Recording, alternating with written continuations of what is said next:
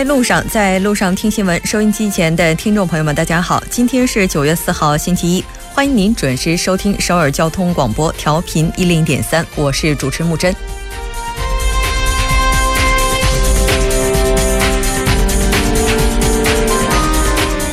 随着北韩昨天进行的第六次核试验，文总统提出的和平解决北核问题与重启南北对话的对北构想陷入困境。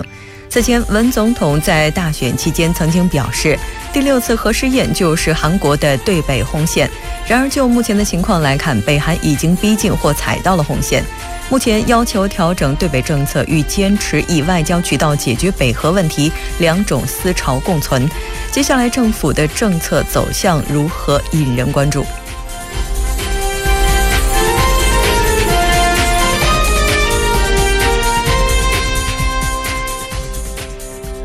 好的，接下来我们来关注一下今天的要闻新闻。在韩国，文在寅就北韩核试验表示失望，国会通过谴责核试验的决议。韩国环境部有条件认可萨德环评报告。新闻在中国，中国政府强烈谴责北韩核试验，信托产品上网登记制度正式实施。走进世界，美国迎来全国祈祷日，飓风哈维造成巨额经济损失，不论性别皆可服役。英国皇家空军全面开放女性参军。新闻放大镜依然邀请专家学者放大探讨新闻热点焦点。那今天我们的主题是浅谈对日战争与中韩日关系走势。从每周一到周五晚六点了解最新动态，锁定调频一零一点三新闻在路上。稍后是广告时间，广告过后马上回来。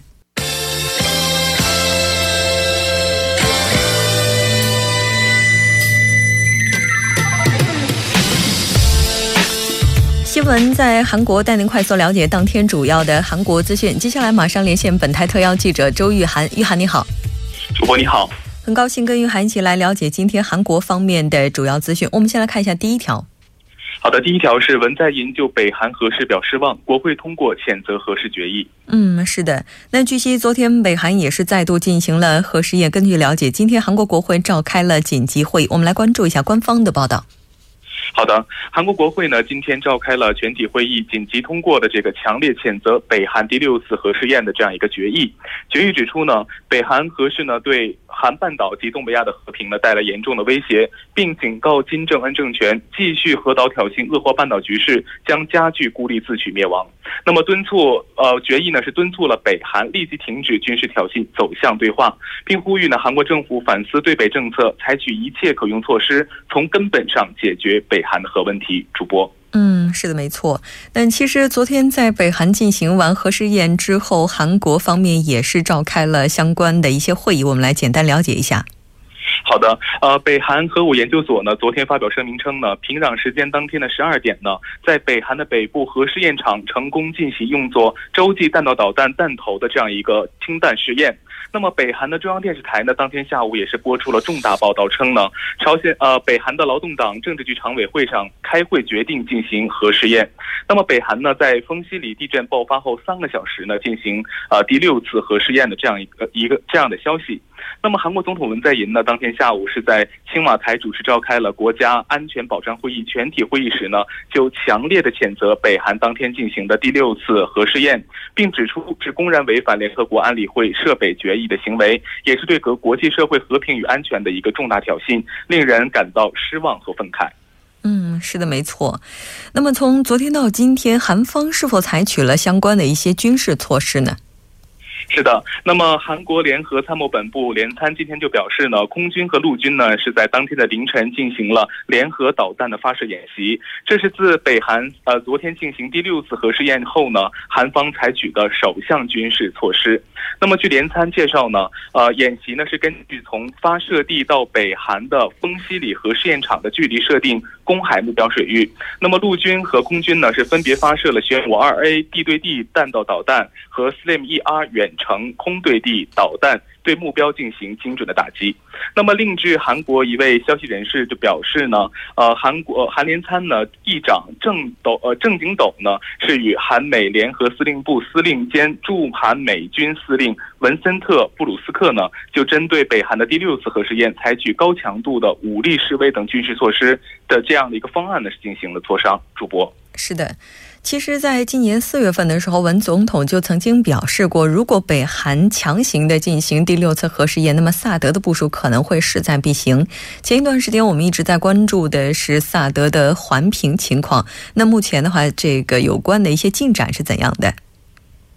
呃，是的，那么呃，先。呃，现在呢，就是韩国的环境部呢是呃决定有条件的认可国防部递交的这个新州萨德的呃系统环境的一个影响评估报告，并于今天下午呢是召开了新闻发布会，说明了一个相关的一个情况。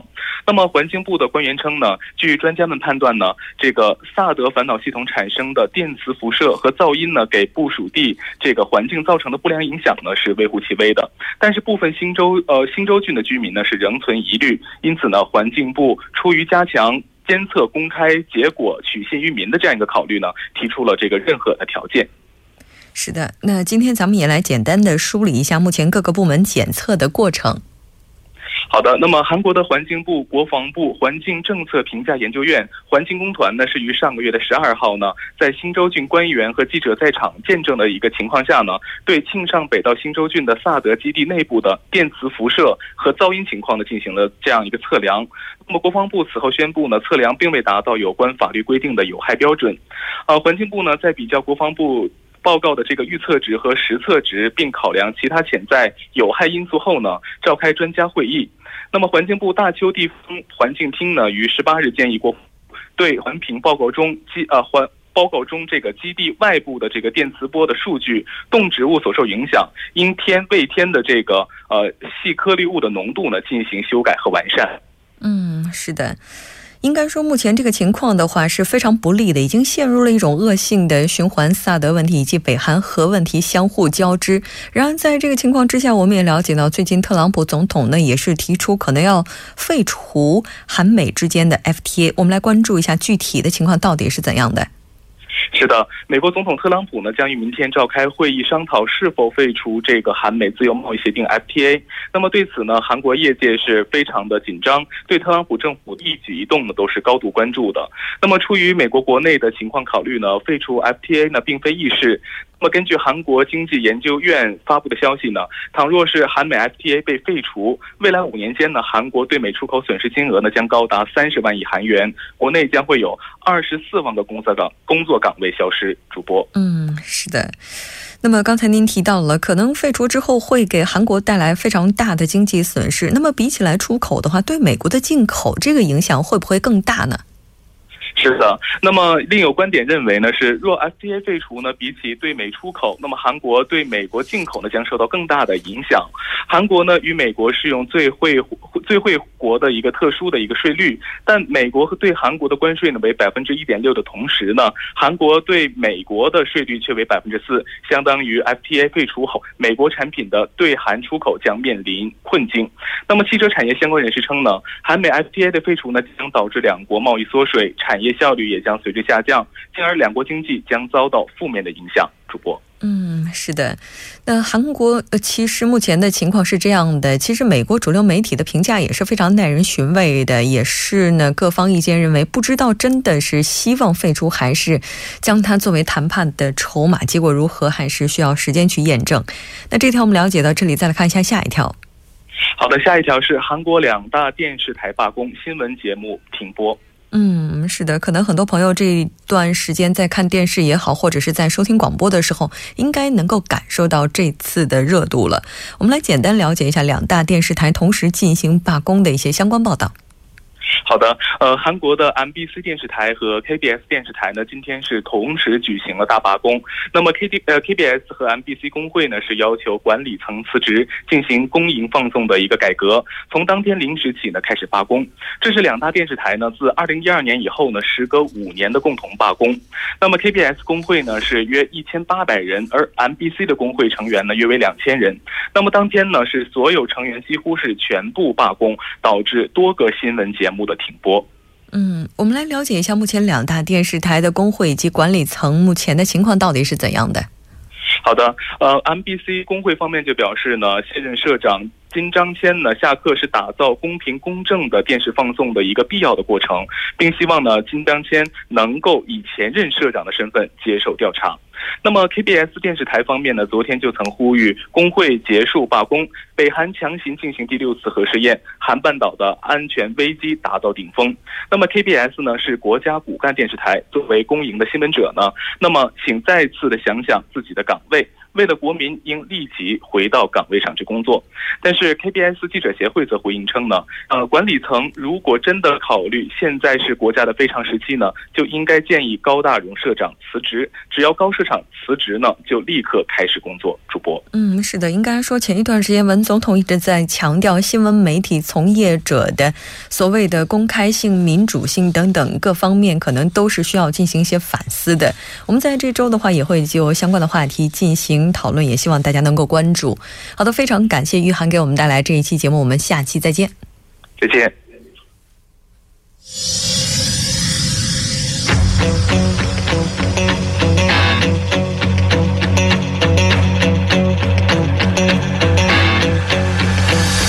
您现在收听的是《新闻在路上》。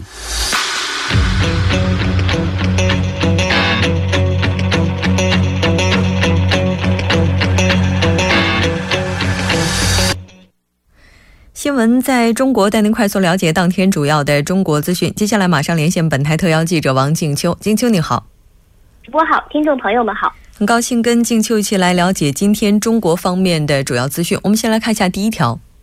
好的，第一条，中国政府强烈谴责北韩核试验。主播。是的，没错。那其实，在昨天的时候，北韩方面再度进行核试验。我们在相关的媒体当中也看到了，中国东北地区发生了大概六点三级地震的这个震感。来看一下中国的官方报道。好的，那九月三号，中国地震台正式测定，十一时三十分，在北韩发生了六点三级的地震，北纬四十一点三五度，东经一百二十九点一一度。那震源的深度是零千米。吉林省的延吉、长白山的池北区。吉林市、长春市、白山市等多地有明显的震感，持续时间大约是八秒。那对此呢，中国外交部三号发表了一份声明：北韩民主主义人民共和国不顾国际社会的普遍反对，再次进行核试验。中国政府对此表示坚决的反对，并予以强烈的谴责。实现北韩半岛无核化，维护核不扩散体系，维护东北亚和平稳定，是中方的坚定立场，也是国际社会的普遍意愿。我们强烈敦促朝方正规。正是国际社会在半岛无核化问题上的坚定意志，切实遵守安理会相关的决议，停止采取恶化局势，同时也不符合自身利益的错误行为，切实回到对话解决问题的轨道。那中方将从国际社会一道。全面完整的执行安理会有关涉朝决议，坚定不移的推进半岛无核化目标，坚定不移的维护半岛和平稳定。主播，嗯，是的，没错。其实我们也了解到，在北韩进行核试验之后，包括欧盟、北约在内的一些国家也发文进行了谴责。那么这次核试验的话，对于中国目前有没有哪些影响呢？嗯，好的。那根据国家地震局的初步判断，北韩进行核试验。这个国家的核安全局环境保护部已于十一时的四十六分启动朝核辐射环境相关的应急预案，进入二级应急的响应状态。目前，东北三省和山东辐射环境自动监测站运行正常。环境保护部第一时间已经在东北的边境组织开展了核辐射的应急监测。那昨天晚上的八点三十分左右，国家核安全局发布了北韩第六次核试验东北边境及周边地区辐射环境监测结果，二零一七年第一号。那经过这个监测结果表明呢，北本次北韩核试验目前未对中国的环境以及公众造成影响。那在今天的凌晨零时的十二分左右，国家核安全局发布了北韩第六次核试验东北边境以及周边地区辐射环境监测的结果，二零一七年第二号。那截止到九月三号的二十二时。在东北边境及周边的地区布设的辐射环境自动监测站实施连续空气吸收剂量率监测数据处于当地的本本底范围之内。那监测的结果表明，北本次。北韩核试验目前未对中国的环境以及公众造成影响。主播，嗯，那其实，在核试验之后的话，韩国方面也是对环境进行了检测，目前的结果表明是安全的。但是，也有专家认为，可能在十天之内或者十天左右这个时间点，这个结果的话还不能完全显现出来呢。届时，我们也会不断关注。这条我们了解到这里，再来看一下下一条。好的，信托产品上网登记制度正式实施。主播，嗯，是的。那根据了解的话，这个登记制度开启了，具体的情况到底是怎么样的呢？的，中国信托登记系统呢是于九月一号正式上线，那这也标志着中国统一的信托登记制度正式开始建立。那今后呢，凡是新的信托产品的发行，都必须在网上公示相关的信息。那中国信托登记系统登记的信托产品呢，将拥有唯一的这个产品的编码，并在网上公开信托财产、主要运用领域等内容。信托登记不以盈利为目的，免收信托登记费。主播。嗯，是的。那这个制度开启之后的话，可能会给我们带来什么样的好处呢？对，那银监会表示呢，信托产品由原来的各家公司在线下的销售，改为在全国统一的平台进行登记并公示信息，那能降低信托产品被冒用的风险，也有利于提高监管的效率。那根据银监会信托部主任邓志毅来介绍。那开启这个信托登记制度呢，是有利于把信托业过去的一些乱象，特别是其中的一些虚胖、一些交叉的、嵌套的、长链条的、高杠杆的这种金融乱象呢，给排挤出去。主播，嗯，是的，没错，应该说这个制度它也提高了产品的规范化以及透明度了。那我们再来看一下下一条。好的，北京推行不动产登记网络预约。办这个房本的今后是不用再排队约号了，主播。嗯，是的，那这条消息我们今天也是在中国很多的官媒上看到了，简单的来关注一下相关的报道。好的，为全面提升北京市不动产登记对外服务的能力，北京市规划和国土资源管理委员会近日表示。已开发完成北京市不动产登记网上预约系统呢，是供全市不动产登记大厅使用。那从九月四号起，也就是今天起呢，公众以及机构可登录北京市规划和国土资源管理委员会的门户网站，就是网网址呢是三 w 点 bjgtj 点 gov 点 cn 的首页，或者是各区国土分局门户网站的首页来点击北京市不动产登记网上预约系统图标，进入预约系统。那目前呢，该预约系统提供三类单件的预约服务，包括第一类呢是新建房屋的买卖，也就是一手房；第二类呢是存量房屋的买卖，也就是二手房；以及第三类抵押权首次登记。同时呢，还提供两类预约这个批量的预约业务。第一类呢是包括新建房屋的买卖一手房，以及第二类抵押权首次登记。主播，嗯，那么这个系统的话，它到底该怎么样去操作呢？好的，那根据介绍呢，预约系统将面向个人用户以及机构用户提供预约服务。个人用户呢是不需要注册的，可以直接进行预约操作。个人用户预约登记仅需要五步，具体的操作步骤是：第一是选择区级业务类型，然后呢是阅阅读这个用户的须知，第三步呢是填写信息，第四步是选择办理日期，最后一步打印预约通知单即可完成预约登记。个人用户实行实名预约，每类业务的填写信息页仅需仅需申请人填写重要的要件信息。如果申请人提交虚假的预约信息，将无法预约办理业务，以避免因虚假预约信息挤占公共资源。那北京市不动产登记网上预约系统开放的时间为每周一至每周日的早上八点到晚上的二十三点。每周一的早上八点呢，预约系统将发布下一期的这个新号源，也就是说，从九月四号开始。可以预约九月十一日起不动产登记的业务。主播，嗯，是的，那这条我们了解到这里，再来看一下今天的最后一条消息。好的，下一条来自于环保部，今年秋冬天气形势不容乐观，重污染大气提前。主播，嗯，是的，那来看一下今年中国秋冬季的大致天气情况。好的，环境保护部呢今天向媒体通报，经有关专家的初步分析研判，今年秋冬季节这个天气形势是不容乐观的，重污染天气过程相对提前，冬季重污染天气成为了当前社会最关注也是最迫切希望解决的问题。主播。是的，没错，我们也了解到，就有关专家表示，主要是受到北极海冰融化面积扩大、太平洋海温变化等等这些因素的影响。今年秋冬季的气温可能会比较高，湿度比较大，不利于污染物的扩散。当然，也希望这个大家能够提前做好准备工作。好的，非常感谢静秋给我们带来这一期连线，我们下期再见。好的，主播再见，听众朋友们再见。稍后我们来关注一下这一时段的路况、交通以及天气信息。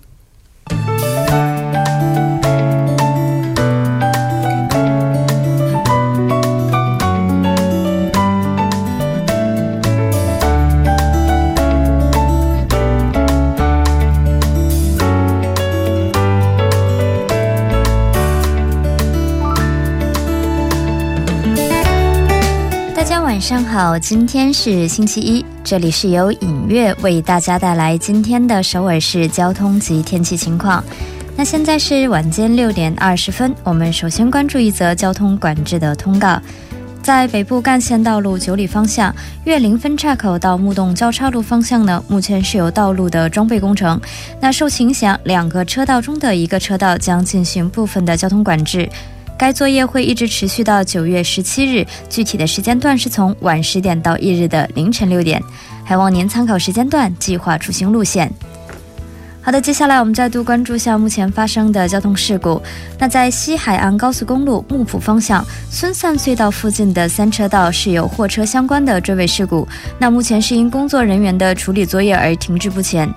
还有是在悲峰分岔口附近的二三车道呢，目前有工作人员正在进行这个画车道线的这样的一个工作，那同样受其影响，后续一千米区间的路段目前是停滞不前的，还望您参考路段提前绕行。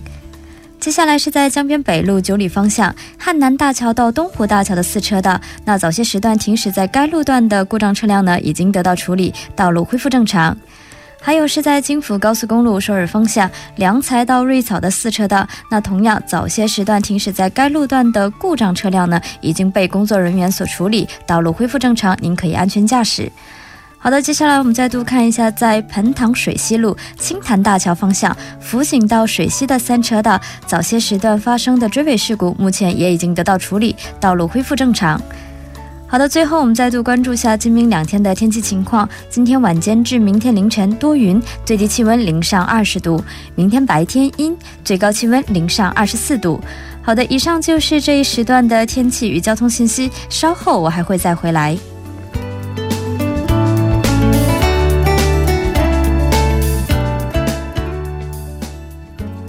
现在时刻是六点二十二分，这里是正在为您直播的 TBS EFM 调频一零点三新闻在路上，稍后为您带来今天的听首尔栏目。当然，首先还是要请出栏目嘉宾金勇，金小编你好。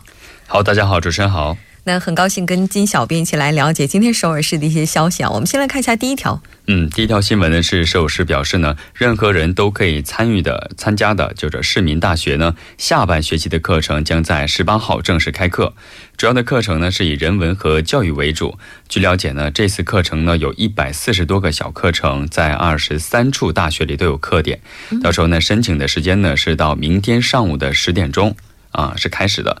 网站是三呃 http: 冒号双斜杠 s a a 点 so 点 g o 点 k r 啊，进行参与就可以了。嗯，是的，没错。其实已经进入了百岁时代，可能对于很多人来讲，都有这种想要重新去接受教育的想法。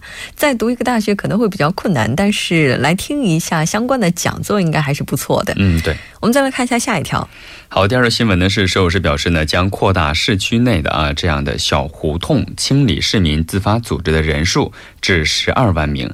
据了解呢，截止到上个月为止啊，调查结果显示呢，是该组织呢有六万三千名这样的志志愿者。然后呢，首师还表示呢，将为这些组织提供一些清扫的一些用具，比如说什么垃圾袋啊，或者是一些扫帚啊等这样的用具，用帮助他们在这些工作当中。然后呢，并且会给予他们这些人员一些呃社会奉献一些相应的一个分数。是的，没错。其实我不知道是不是因为运气的问题哈，刚刚好碰到了。就是这个周末再去出去，就是在小区散步的时候，就发现哈，有人带着狗狗的时候，那个狗狗在便便完了之后呢，嗯嗯，这个主人就没有及时的清理，然后当时呢就会觉得啊，还是需要一些清扫人员。当然，如果我们每个人都能够注意自己制造或者产生的垃圾，自己随手清理的话，可能这方面的压力就不会那么大了。嗯，对。我们再来看一下下下一条。好，第三条新闻呢是首尔市最具代表性的这个社会经济集市啊，叫做德寿宫集市呢，已经结束了这个酷暑的休市啊，将呃已经在八月三十一号开始，已经开重新开放了。嗯，德寿宫集市就在德寿宫附近吗？嗯，对，是的，它这个呢是从一四年已经开始的一个集市哈，它是走访啊，它是到这个德寿宫的市民们向他们宣传和出售一些由社会经济企业呀、呃青年创业者或者或者是女性企业或者是公益创作者等这些生产的各种产品的一种集市。此外呢，市民市民也可以在此啊参观和购买平时较难买到的社会。经济领域的一些产品，而且，呃，受到了非常广泛的好评。啊，也就是说，在现场销售的这些东西，可能是我们一般在市面上很难看到的。嗯，对，原创的。对对对，手纯手工的，而且是。对我刚才查了一下，就有一些图片哈，就是他们就是有那种撑的那种阳伞，然后在下面特别认真的去向市民提供服务，我觉得还是挺有趣的。那而且它的这个位置好像也特别好。嗯，对，它这个的位置呢，是从这个大汉门到圆形喷水池的这个德寿宫路上举办哈。嗯，然后呢，时间呢是从呃八月三十一号开始到十一月四号星期六。然后，但是需要注意的地方呢是十月份整个一个月是休息的。哦。然后呢，其他时间呢是在每周的四五六的十一点到十八点。